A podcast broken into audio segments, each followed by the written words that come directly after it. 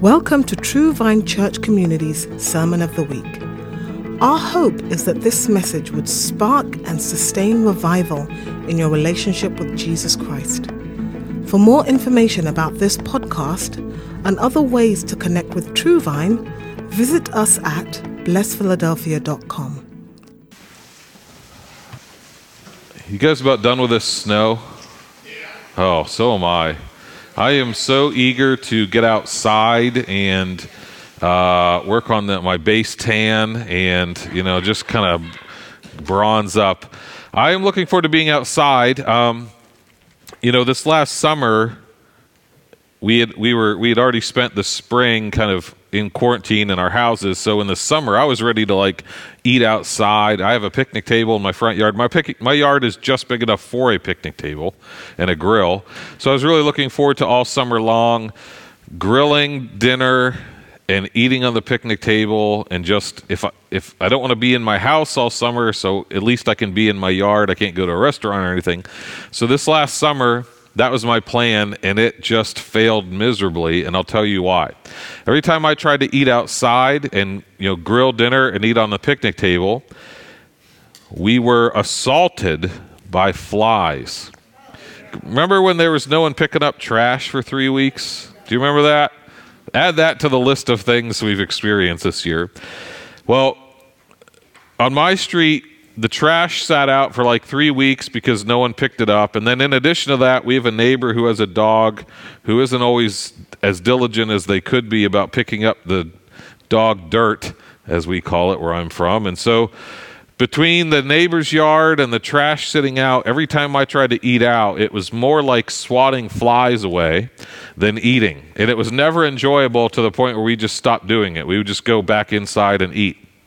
We'd go to all the work of bringing everything out, and then we'd sit down and there'd be these flies. And I don't know if you've ever, you, I know you guys have done this at a picnic or outdoors. You're trying to eat, but there's flies everywhere. So you got your food in one hand, and the other hand is doing this, right?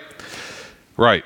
So, and then of course, I don't, I don't know about you. I'm, I start to get angry. I'm like, what are we even doing out here? So I start, my voice is raised, getting raised. My face is turning red. I'm standing up. I'm swinging my arms around. Now, Imagine what I look like to the neighbor across the street. It's just that, oh, there's that pastor. He's just doing this everywhere, right? Looks insane. Now, because they don't see the flies, they see me acting like a crazy person, right? It, now, they probably know what I'm doing because they've been in that situation. But there's something that they can't see that's causing me to act out of sorts right? There's something that they can't see that's causing me to flail my arms. There's something that they can't see that's causing my blood pressure to get up. There's something that they can't see that's making me angry and making me frustrated. There's something that they can't see that's causing me to behave that way. That is an illustration of spiritual warfare, and that is an illustration of what happens when evil or unclean spirits that we call demons have an impact on a person's life. There's something that we can't see that's making people behave that way. You know, in the Bible, one of the titles for Satan is Beelzebul. You'll read that in the Gospels. Beelzebul actually means Lord of the Flies. And Satan is associated with flies and stench and garbage and disease. All of those things attract flies. And so Satan is called in the Gospels the Lord of the flies. So I want you to think, and this is not like a perfect 100% illustration, but this is helpful and it is biblical. I want you to think of demonic spirits like flies. Now, I think a lot of us think of them as much bigger and much scarier than flies, but this is a biblical picture here. We want to think of them like flies. They buzz in our ear, they infect, they bring disease and, and, and sickness, and, but they're also small. You ever killed a fly? It's gross, but you can do it, right? And so all of you have taken steps in your homes. You make sure that your windows are closed, your doors are closed to keep flies out, right? When you get a fly in, you try to deal with it. You don't want to live in a house that's full of flies, right? There are steps that we take in our lives to make sure that there are not evil spirits getting in. And if one gets in, we do have the ability to get it out. Jesus provides that to us. Throughout the Gospels, demons are referred to as unclean spirits, just furthering that idea of like G- Satan being Lord of the flies. Demons are referred to as unclean spirits. One of the ways that evil spirits or demons function is they are attracted to sin the way flies are attracted to garbage. You know, I could stand out in my yard and swat flies all day, but if we don't pick up the dog dirt and we don't take out the trash, what's going to happen? They're going to come back. But if we cleaned up the yard, this is not my yard, by the way, but if the yard was cleaned up and the trash was taken, what would happen to the flies? They'd go away on their own. And that's the way that they, they are attracted to sin in our lives or in a community. Pastor John Eric referenced this a few weeks ago in a sermon, but uh, evil spirits are attracted to sin and trauma and pain. So when there is sin and trauma and pain, that's what they want to go at. Whether that happens in your own personal life or whether that happens in a community. About six or seven years ago, well, we've had several occasions actually where we've had to deal with certain things out in the community, but six or seven years ago at the Tacony Library, uh, the Ku Klux Klan had a meet, had a rally on the steps of the library, and this was shocking. That in Philadelphia, a city that is majority African American, that there even was an active KKK presence.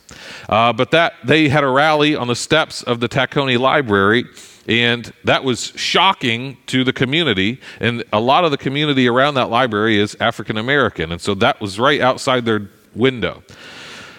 Right after that, about just a few days after that, in response to the KKK rally, was an Antifa rally. Antifa had a little demonstration on the steps of the Tacony Library. A few days after that, a child was getting out of his car to go into the library when he was hit in the head with a stray bullet.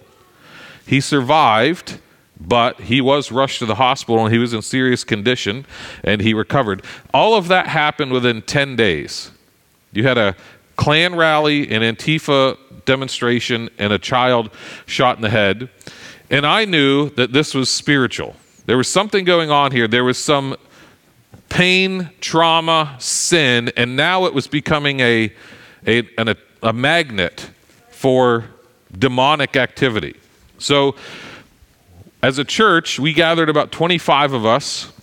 I think it was maybe a Tuesday or a Wednesday night where we went to the Tacony Library and we had our own thing. we figured, well, might as well. Everyone else is.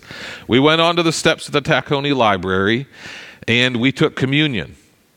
We distributed communion to everyone that was present. Now, before we did this, because we want to be loving to our neighbors and not scare them, we went around to all of the houses and apartments immediately adjacent to the library and we said, We are from a church. We're going to be praying and taking communion. Because I didn't want them to think this was another thing. You know what I mean? And, uh, you know, I might regret saying this, but like all the people that showed up first were white people. And so a bunch of white people meeting on the steps of the Tacony Library kind of looks like that thing that just happened 10 days ago, right? So um, I wanted to make sure that they understood like, this is, this is a church. We are going to be praying, and you're welcome to join us if you would like. And some of them did. So we took communion on the steps, then we gathered in a circle and we held hands and we started to pray. And out of the library comes a, a, woman in a she's you know well dressed. She comes out. She's the director of the library, and she wants to know what are you guys doing. Of course, she's on edge because all this stuff has been happening right outside their doors. She wants to know what we're doing, so we explain to her, well, we're just we know that everything that's been going on. We're from the community. We're a church from down the street, and we would like to. We just are praying for you and for the library. And she jumped right in, grabbed our hands, and prayed with us. Now, that was a shift that I felt like our church needed to participate in because there was sin, pain, and trauma at that location that was now, it was escalating. We had to step in. When we took communion, we pled the blood of Jesus over the place, and we prayed, and we bound, and we loosed, and that was the end. There was no issues after that. There were no issues after that. Not only, and I'm, and, and I'm not sure what the correlation between these two things were, but it was very shortly after that that library was approved for like several million dollars of upgrades, and it's one of the six nicest libraries in Philadelphia now. They went from all this turmoil and pain and drama on their property to now they're like they're one of the premier libraries in Philadelphia. Now, I'm sure there was way more happening there. God had already set some stuff in motion, but I'm glad to say that we participated in shifting what was happening in that place. Now, take that down to like the life of an individual, not just something that's in a community, but the life of an individual. If you've ever been gone through a time where you're like, man, it just seems like everything's going wrong. I, you know, my relationship is damaged. I lost my job. Uh, my money's messed up. Uh, all this, my health is suffering. It's like I can't. Nothing. Nothing's going right. Everything is going wrong. I don't want to be dogmatic about this. It's not 100% of the time, but sometimes that is spiritual warfare. Sometimes there's actually a plan against you that has been orchestrated by either Satan or unclean spirits, or as we would call them, demons. But there is good news because Jesus goes around defeating demons regularly in the New Testament, and Jesus still defeats demons today. He still has power over unclean or evil spirits today. We're going to look at a story in Mark chapter 9 where Jesus deals with a rather extreme um, issue of demonization, and we're going to look at that in a moment. But before we do, I want to define two words that I'm going to use a lot today that are. Uh, it's just helpful vocabulary for us to understand this concept. So, first, I want to use the word demonized rather than the phrase demon possessed. You might find in your some of your English translations it might actually say demon possessed, but that is not a I think that that translation it's accurate, but it kind of gives the wrong picture that the demon owns the person. That the person is the possession of the demon. The, the Greek word is daimonizomai, and it just means demonized or influenced by a demon, not owned by a demon.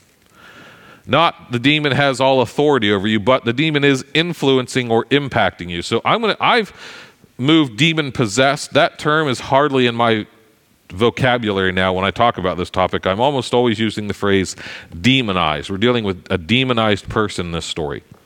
Secondly, I'm going to use the phrase deliverance. Deliverance is the process by which you get a person free from demonization. If you grew up in the you know 60s, 70s, and 80s, and you're familiar with the movie The Exorcist, that movie has done more to damage people's theology than probably anything else. Uh, and people hear the phrase exorcism, and that's a, immediately what they think of. Is they think of The Exorcist, and uh, I think Linda Blair was the actress, and her head spins backwards, and she spits the green split pea soup looking stuff out. It's just a don't you don't need to watch that movie. Okay, read the Bible. Uh, so. uh, or watch the Eagles because that was like an exorcism this year. So,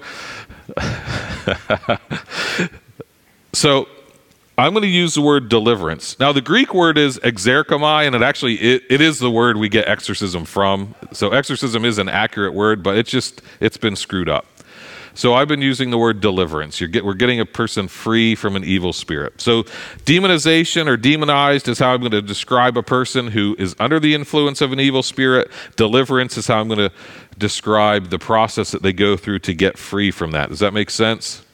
And I've been using those words for years. Hopefully, you've picked up on that. But for those that are unfamiliar, those are the terms we're going to use. Now, this story in Mark 9 does have a little bit of context. Before we get to the story that starts in verse 15, and we get we see the story where Jesus is up on a mountain with Peter, James, and John praying. We're going to look at that story in a couple weeks, so I'm not going to do all of it today or let the cat out of the bag. But Jesus is up on a mountain praying with three disciples. So if he's if he's praying with three disciples, how many disciples are left at the bottom of the mountain? Nine. Excellent math. Okay, great job. So there's nine disciples that are not with Jesus. They're just down at the bottom of the mountain with a crowd of people. And while they're down there, a man comes with his son and asks those nine disciples, My son is demonized and I need your help. Now, if you just flip backwards through the book of Mark, you'll see Jesus has already been casting demons out of people. The disciples have already been casting demons out of people. That's why this man is coming to them because, well, you guys have a reputation for this. You've been doing this, you've had success with this. So this man comes to the nine disciples and says, I need you to get this demon out of my son, and they can't. They try, they've done it before, but for some reason, they can't. They cannot get this little boy, well, not a little boy, it's, it's probably actually a young man. They cannot get this son free. That's where we pick up with the story in verse 15. Jesus and Peter, James, and John are coming down off the mountain. Verse 15 of Mark 9 says, Immediately, when, the entire crowd saw Jesus, they were amazed and began running up to greet him. And he asked them, Well, what are you discussing with them? Actually, what are you arguing about? One of the crowd answered Jesus, Teacher, I brought you my son, possessed with a spirit which makes him mute. Whenever it seizes him, it slams him to the ground, and he foams at the mouth, and grinds his teeth, and stiffens out. I told your disciples to cast it out, and they could not do it. And he answered, Jesus answered and said to them, O unbelieving generation, how long shall I be with you? How long shall I put up with you? Bring him to me. They brought the boy to him. When he saw him, immediately, the, when the boy saw Jesus, immediately the Spirit threw him into a convulsion, and falling to the ground, he began rolling around and foaming at the mouth. And he asked his father, Jesus asked the father, How long has this been happening to him? The father said, From childhood. It's often thrown him both into the fire and into the water to destroy him. But if you can do anything, take pity on us and help us. And Jesus said to him, If you can, all things are possible to him who believes. Immediately the boy's father cried out and said, I do believe, help my unbelief. When Jesus saw that a crowd was rapidly gathering, he rebuked the unclean spirit, saying to it, You deaf and mute spirit, I command you, come out of him and do not enter him again. After crying out and throwing him into the terrible convulsions, it came out, and the boy became so much like a corpse that most of them said, He's dead. But Jesus took him by the hand and raised him, and he got up. When he came into the house, his disciples began questioning him privately, Why could we not drive it out? And he said to them, This kind cannot come out by anything but prayer. So that's the story. This story can be summarized in five phrases that we find in the passage, and those seven phrases did I say five phrases? It's seven phrases. This story can be summarized in seven phrases that are found in the passage, and those phrases are I brought you my son, he has a spirit. So that's the problem. They could not do it. If you can, he rebuked the unclean spirit why is it that we could not cast it out? This kind cannot come out by anything but prayer. We're going to look at those seven phrases to guide our study of this story. The first is, I brought you my son. This is in verse 17. Last week, we actually looked at another father who brought his sick daughter to Jesus, although he, didn't actually bring the daughter, but he went to Jesus on behalf of his daughter. His name was Jairus. So now we, we actually have a couple stories here where it's the parents going on behalf of either their sick or demonized children. There is a good principle for us to learn here that sometimes the person who's afflicted can't go to Jesus on their own, so someone has to bring them or go to Jesus on their behalf. In this case, uh, today and last week, it's a father, it's a parent. The parent is going to Jesus on behalf of the children. Those of you parents that are in the room, you should be going to Jesus on behalf of your kids and when you can, bring them with you. And when they get older, they'll go to Jesus on their own. But at these young, when they're at a young age, you want to be going to Jesus on their behalf. Now, as I read verse 21, it seems evident to me that this is probably not a little boy. It's probably like a young man.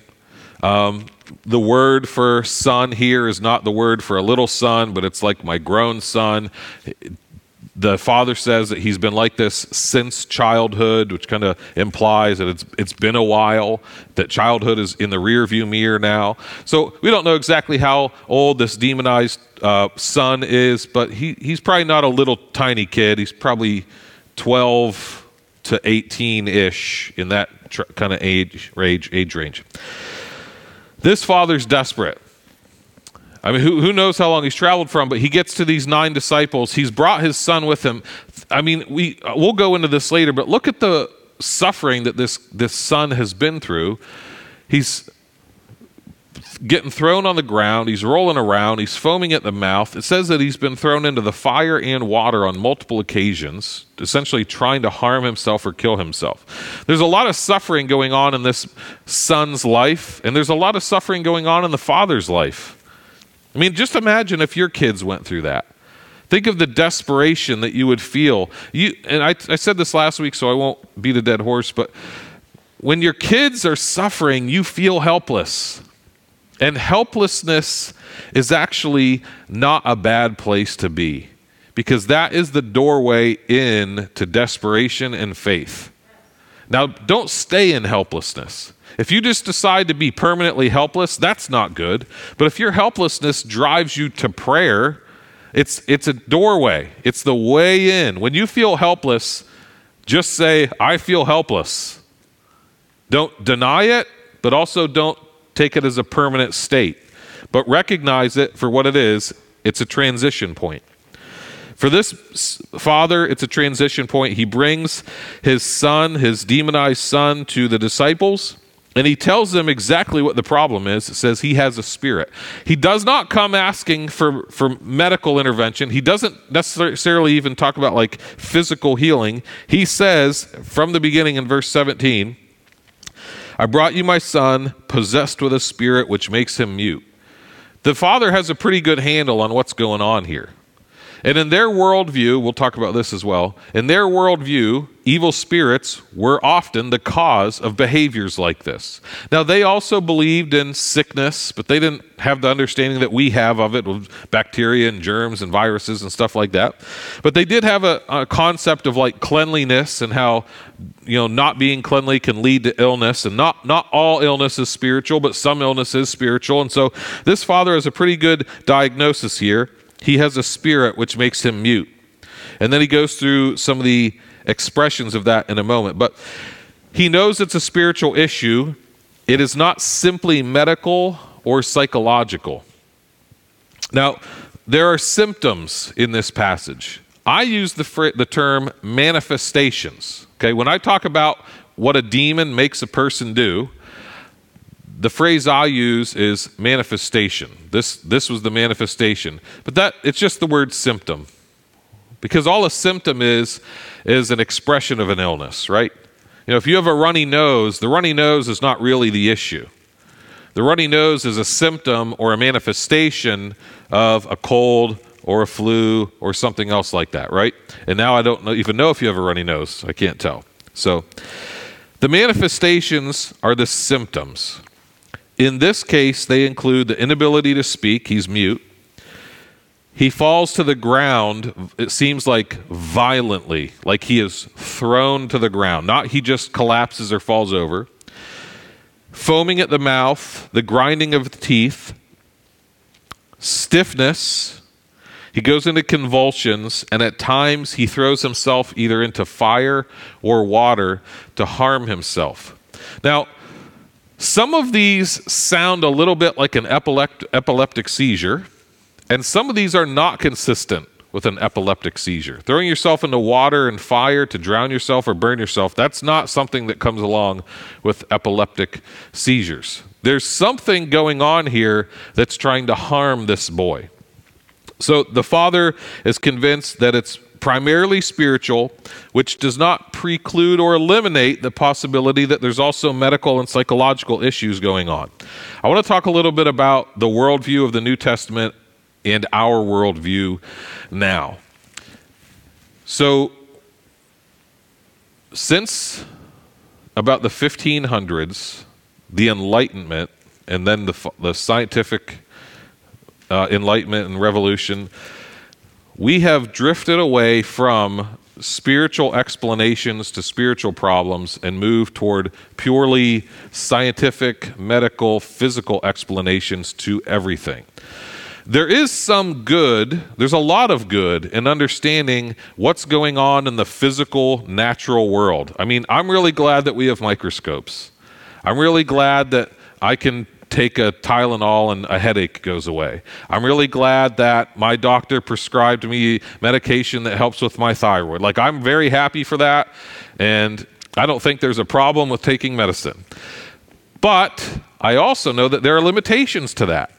That there is more to the universe, according to the Bible. If I have a biblical worldview, there's more to the universe than just the physical world. There's also a spiritual world.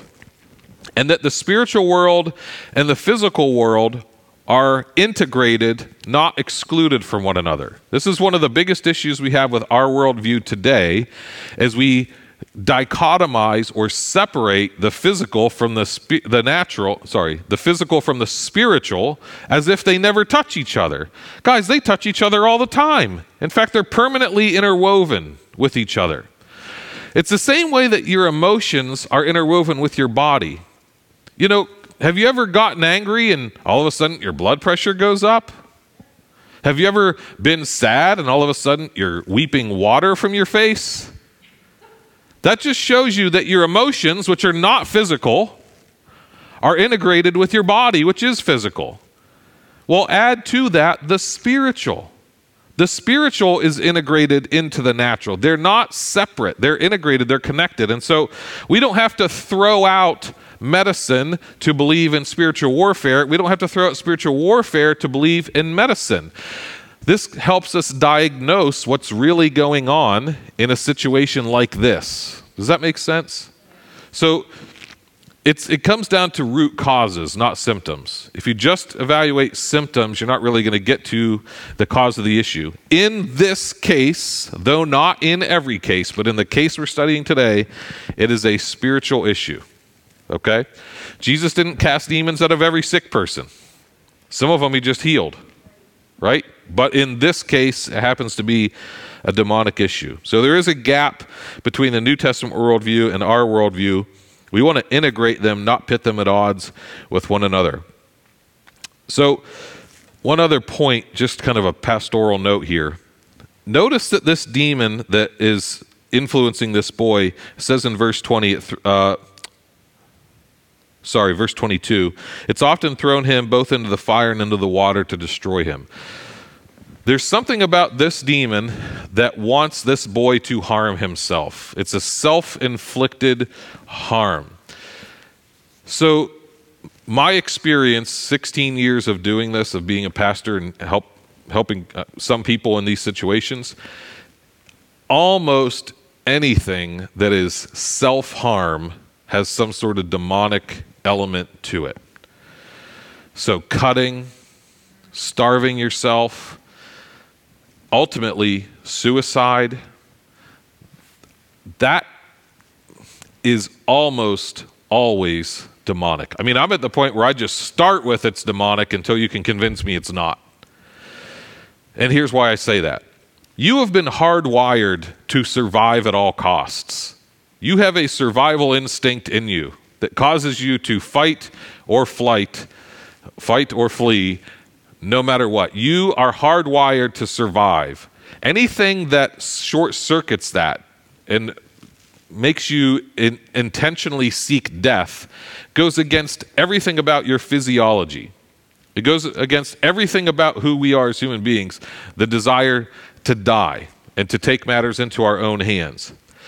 Uh, suicide is not an instinct, it's a voice. It's something you hear. No one ever had a suicide instinct. No one ever had a I'm going to cut myself instinct. That goes against your instincts. It's a voice, it's a temptation. It's ultimately something that comes from Satan or from a demon to try to harm you and put you in a bad place. I look at this story and I see that. I see this self harm, self inflicted harm. And so you know, again, I don't want to be like really strict and say 100% of the time, but my default is if someone's harming themselves, I start with this is a demonic issue until I'm convinced it's not. I don't do that with every other issue, but with this one, I do.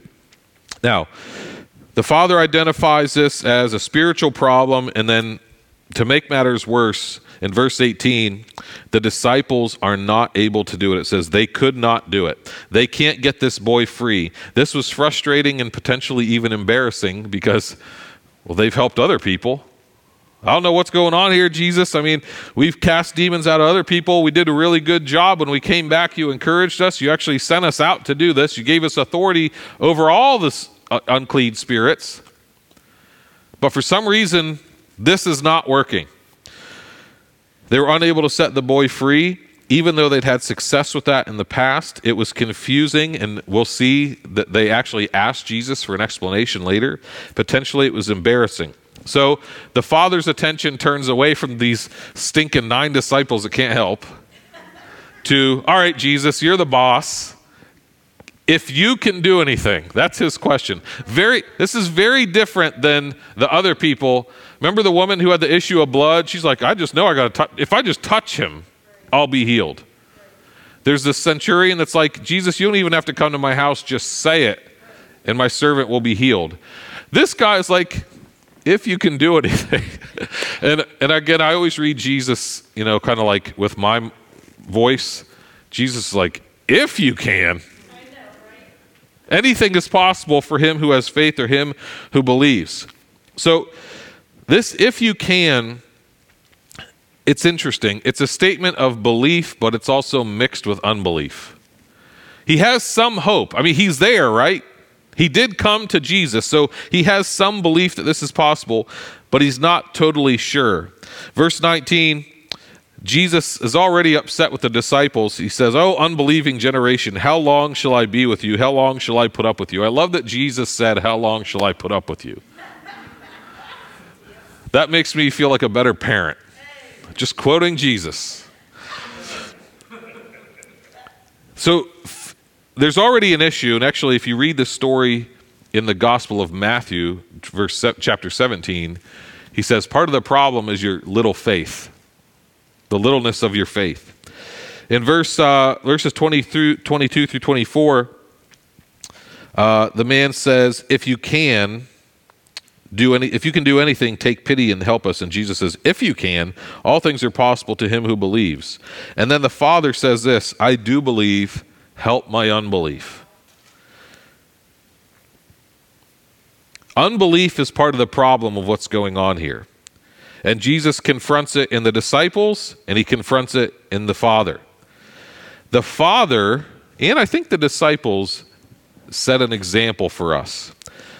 The Father confesses his unbelief, he doesn't defend it.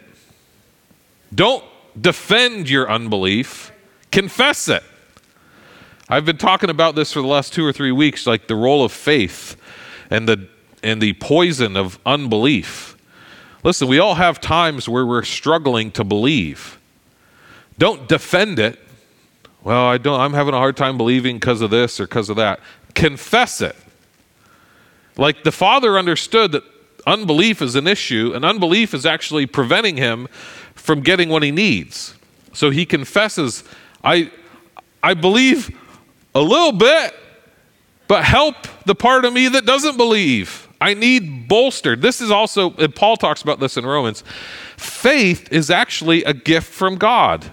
Faith is not something you hype up. Okay, okay, believe. Three, two, one. Like, this is not going into Super Saiyan Christianity here. No one gets that. Uh, this is something that God gives. Faith is a gift that we receive from God. So when you need your faith to be bolstered or increased, don't try to hype yourself up. You actually ask God, I need you to help. Lord, I, that faith that you give, would you give that to me now? Because I, I cannot work this up uh, no matter what I try to do. So don't defend your unbelief, confess your unbelief. Don't excuse it, don't protect it, confess it, confront it.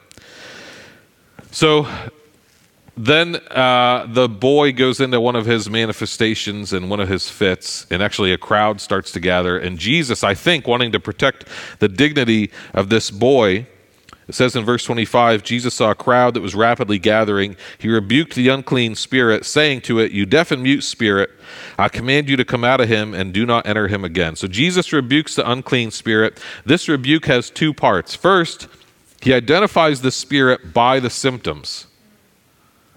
He doesn't give it some weird name. He says, You deaf and mute spirit. That's how he addresses it. you deaf and mute spirit.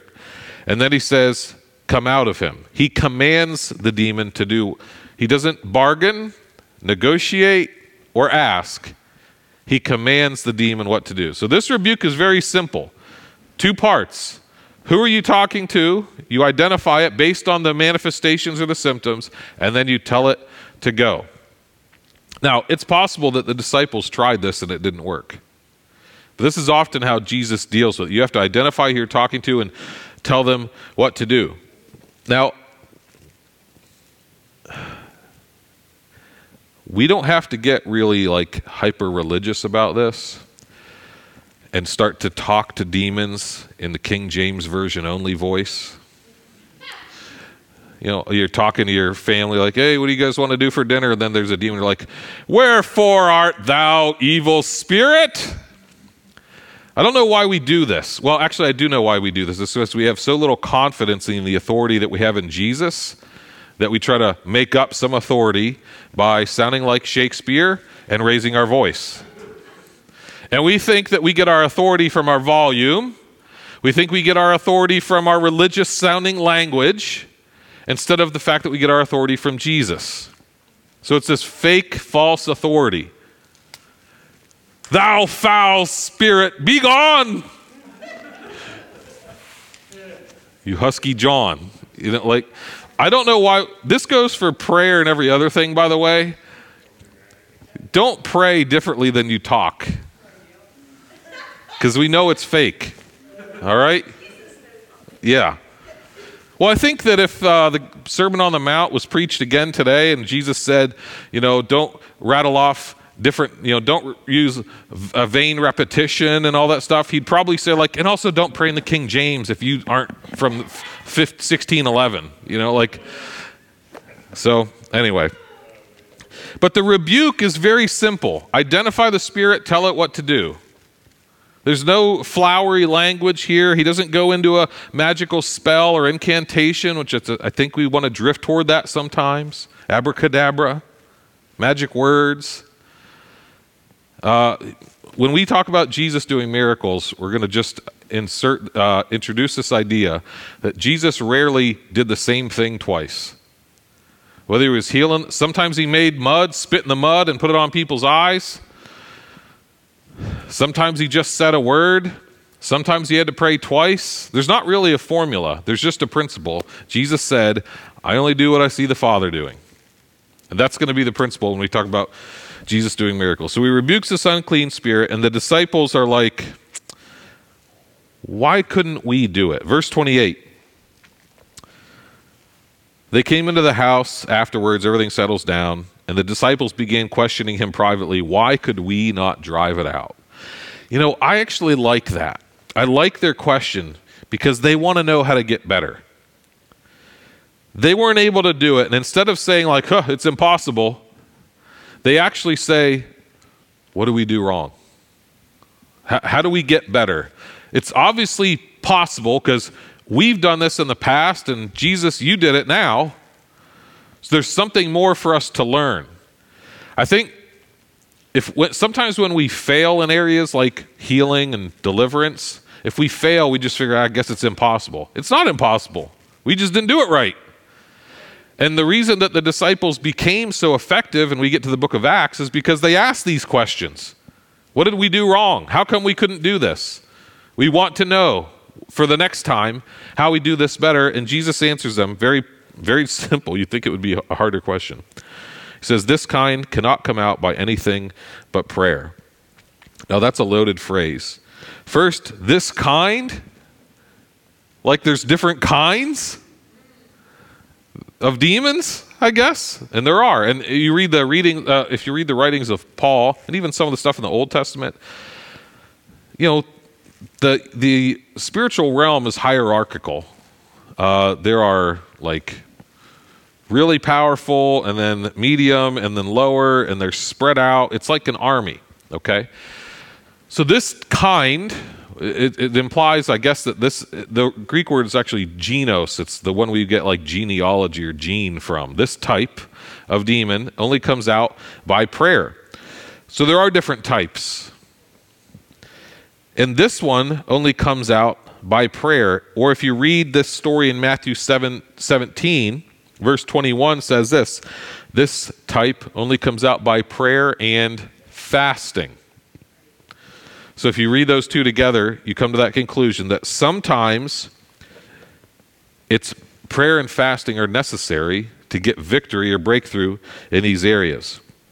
I want to read a quote from the uh, NASB Study Bible regarding this. It says, The disciples apparently had taken for granted the power given to them, or they had come to believe that it was inherent in them.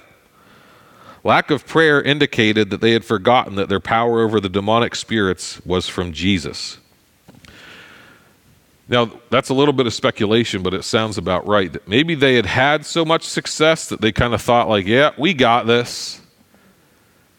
And they needed to be reminded, like, no, you actually need to be living a life of consecration because he said it comes out by prayer and fasting. So, fasting is your self uh, abstaining. You're choosing for yourself to abstain from something. This is not abstaining because someone else uh, told you to do it. It's self denial for the purpose of intimacy with God.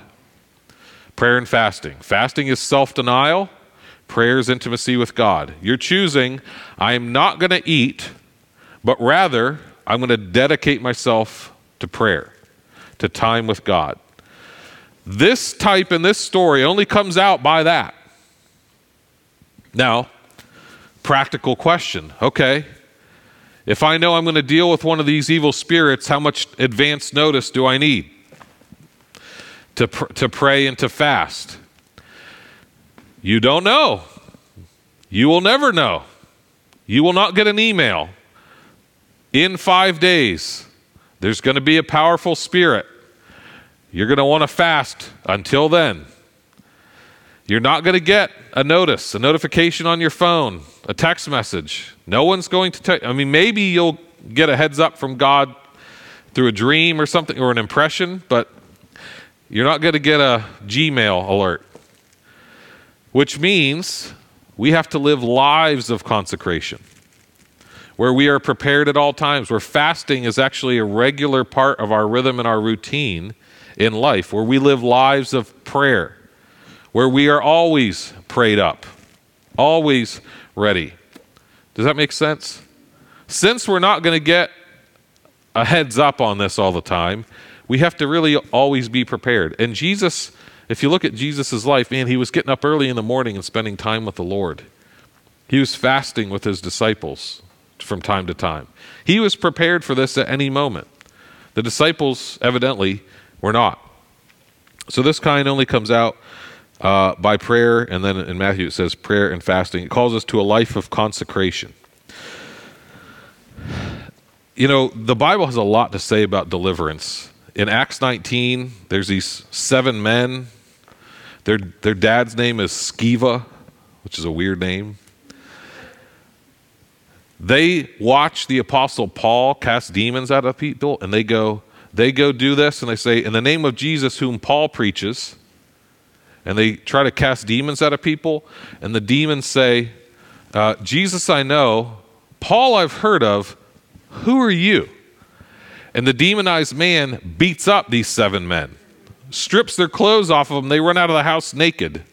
They've been exposed, metaphorically and literally. They're trying to do, I, I think they should have read this story.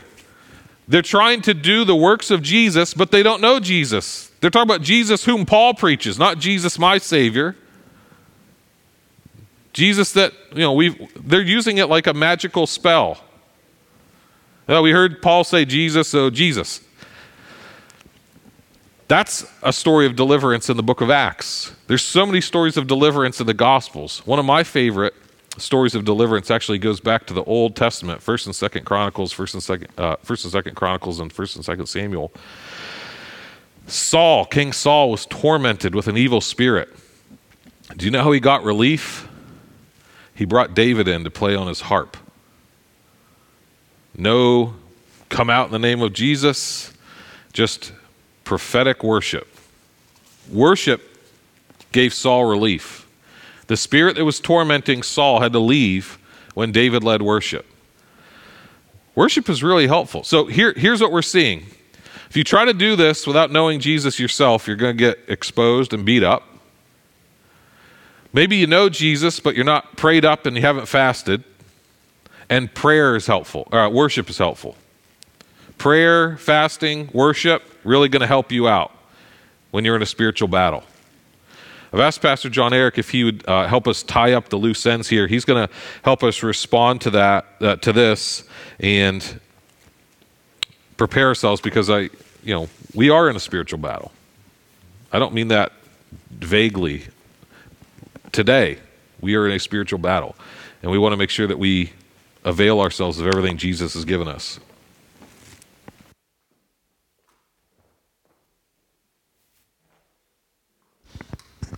So I think that um, it's important for us to uh, look at chapter 17 of Matthew and see what Jesus said was the issue in this circumstance. He says, Because of your little faith. For truly I say to you, if you have faith like a grain of mustard seed, you will say to this mountain, Move from here to there, and it will move, and nothing will be impossible for you. That is often the mustard seed faith is often used out of context. I've used it out of context as a principle of if I only had a mustard seed a size of a faith the size of a mustard seed, I can do I can do this, right? The context of that passage is casting out demonic spirits, right? And so what is required there is faith. So faith in Jesus faith um, faith and expectation faith is an expectation that god is going to move on your behalf right um, or move in into the space or on your behalf. And so i want to just pray this. Uh, romans 12 says that you you ought to exercise your gifts according to the measure of faith that has been given to you right? Uh, and so all of this is a gift from god. I agree with Pastor Jim. You don't have to muster it up, it's something that's given to you. So I want to posture ourselves, one, for the Lord to increase the faith that we, we have. And I want to posture ourselves also uh, so that we can then move in that faith. Is that all right? So let me pray over you at home and you here. We want more faith and we want to move in faith. Amen? And so let's do that. Father, in the name of Jesus, we bless you and we thank you that by your blood and by your uh, resurrection and by your exaltation and the outpouring of your Spirit, O God, you have given to us, your people, faith. There is a measure of faith that you have given to us, Lord. And we want to walk in that, God. We want this expectation, Lord Jesus. We want this, uh, this fixed trust in you that is unmovable and that uh, moves us and propels us into action. And we want to do the things, Lord, that you do, like healing, as we talked about last uh, week, and and we want to cast out and evil spirits, Lord God, uh, based upon our faith in you, to walk in your authority, O Lord. And so, do what what you what you, what only you can do in our lives, Lord, in the lives of the people here in this room and in the lives of the people who are watching at home. Lord, do what only you can do in us. We ask for more faith, O oh Lord. And we ask, Lord Jesus, that we would move in faith, O oh Lord. Uh, I also ask, Lord Jesus, that you would grace us with discernment to know, O oh Lord, when something is a spiritual thing, something is a physical thing uh, that we would that Google would not be our only solution. Uh, but Lord, we posture ourselves as a church to be a church that listens to you, that brings to you our requests, our questions. And also, Lord, uh, we posture ourselves to be a church, to be a church that listens to your reply to our questions, God uh, because you don't want your children uh, walking aimlessly and not knowing. The example that we have in this passage, Lord, is that the disciple who does not know should ask. Um, and you give. You give. You give understanding, Lord. So, uh, in the name of Jesus, I declare over True Vine that we are not of little faith, but of great faith And I declare over True Vine that we will not just sit back and be overtaken by demonic forces, but that we will uh, advance the kingdom and the reign of Jesus because Jesus is the rightful ruler of every heart and of every mind and of every place. And so I declare that over True Vine. In the name of Jesus, we pray. Amen. Amen. Thank you for joining us this week. Uh, one thing's for sure, I want to just extend this invitation that um, the elders of our church want to help. we want to be uh, helpful to you as a church, and you don't have to fight this alone. You know what I mean? Um, spiritual warfare is not to be fought alone. Sometimes it's an exercise of your own authority, right? Uh, where you, where the Lord is saying, "Hey, I've given this to you, do it." Other times the Lord is saying, "Hey, join, call on the body of Christ to come and and join you in prayer over this matter." And let's get breakthrough in this way, right? So, the Christian life is not about isolation, it's in community. You become more Christ like in community. You get more victory over sins, over trauma, over tragedy in community. The Lord uses the community. That's why He gives everyone gifts to help in whatever way that, that is needed. So I want to just let you know that us as pastors, uh, we, we want to help. Us as elders, we want to help. Uh, and if you have uh, an issue or a question or wondering if there's any uh, deliverance needed, we want to help because we, we want you free in Jesus' name. Amen. And we want you walking in victory. So that's for you here and you who are at home. The invitation is there. It's part of why we're here, uh, why we're called for this season to be ministers and shepherds of this body. Amen. Uh, one more, well, I guess, yeah, I, I, want to pray one more thing and then we are dismissed. Lord, uh, we know that that shame uh, drives us away from you. And we know that guilt keeps us away from you, Lord. Shame leaves us questioning our identity, and guilt leaves us questioning our behavior. And so, Lord, I pray that wherever the enemy is using shame and guilt to keep us trapped, uh, wherever we're being blackmailed by the enemy, Lord, that we would expose him. So I, I declare in Jesus' name an end to blackmailing. I declare an end in the name of Jesus to leveraging shame and guilt to keep us away from the fullness of God and the fullness expression of the kingdom of God in yours and in our lives. In Jesus' name, amen. Thank you for joining us. God bless you. Uh, walk in victory, walk in authority, and walk in faith. Amen. amen. Thank you for listening to True Vine's Sermon of the Week. This podcast and an archive of previous episodes can be found at blessphiladelphia.com.